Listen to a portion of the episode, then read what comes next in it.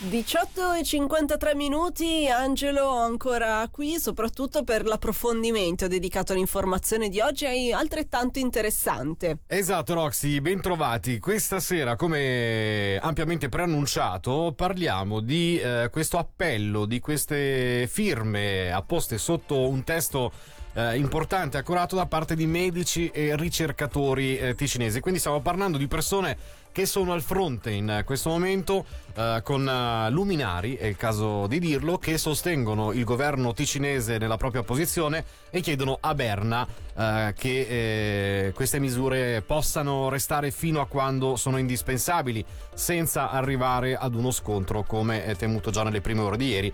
Poco fa abbiamo sentito anche il chiaro messaggio del Consiglio di Stato, che non si sposta, ha parlato di scelte responsabili, condividono questa posizione anche medici e ricercatori. L'iniziativa è stata di tre persone in modo particolare, e tra poco ce ne parlerà un oncologo di fama internazionale che abbiamo la fortuna di avere qui in Ticino, fondatore anche dello Iosi, l'Istituto Oncologico della Svizzera Italiana, ovvero il dottor Franco Cavalli. Lo sentiamo anche sulla situazione legata alle strutture ospedaliere, perché fa un confronto interessante tra il Ticino e la Svizzera interna. Sentiamolo.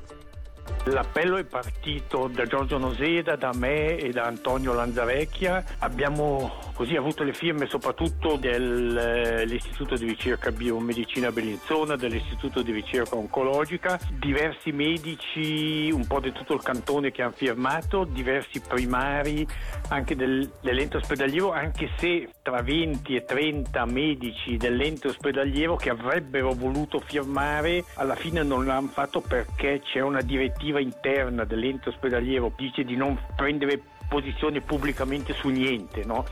Quindi però una serie di primari importanti hanno un po' trasgredito, vista l'importanza della situazione, hanno firmato lo stesso. Quindi siamo molto contenti che praticamente in 2 o 3 ore abbiamo raccolto un centinaio di firme di ricercatori e di medici a sostegno della posizione del Consiglio di Stato ticinese, proprio perché siamo tutti convinti che da un punto di vista della scienza e della medicina sia assolutamente importante mantenere quanto ha deciso il Consiglio di Stato, e che soprattutto alcuni alti burocrati a Berna sembrano non voler capire. Ed è un appello che, se quello di ieri, firmato da tutta la politica ticinese, da imprenditori, da varie categorie, quello di oggi ha un impatto ancora più concreto e diverso, perché si parla di specialisti che sono al fronte e capiscono perfettamente qual è la situazione, forse meglio di chi fa politica. Sì, nel senso che devo dire che finora la politica non aveva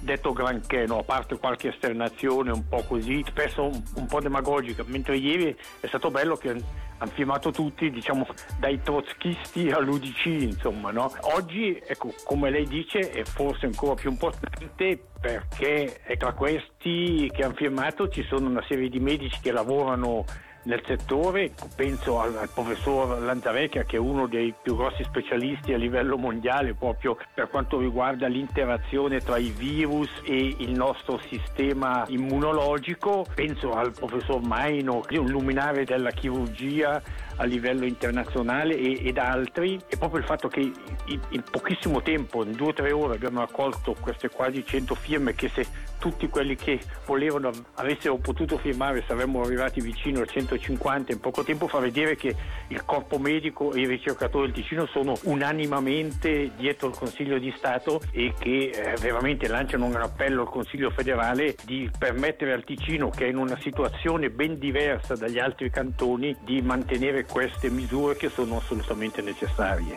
C'è compattezza da parte di tutto il Ticino trasversalmente, c'è compattezza anche tra strutture sanitarie. In questo momento abbiamo anche la notizia del Cardiocentro oggi, che mette posti aggiuntivi per curare il Covid-19.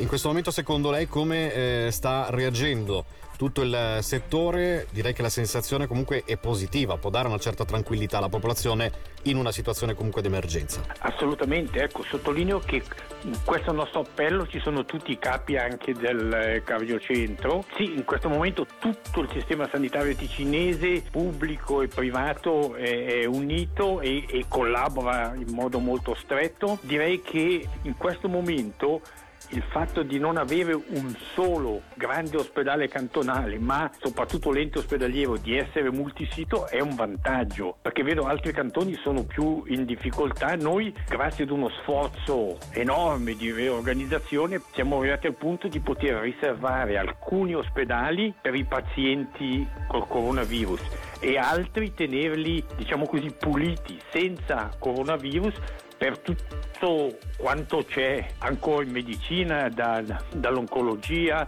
ai parti, agli infarti cardiaci, eccetera eccetera.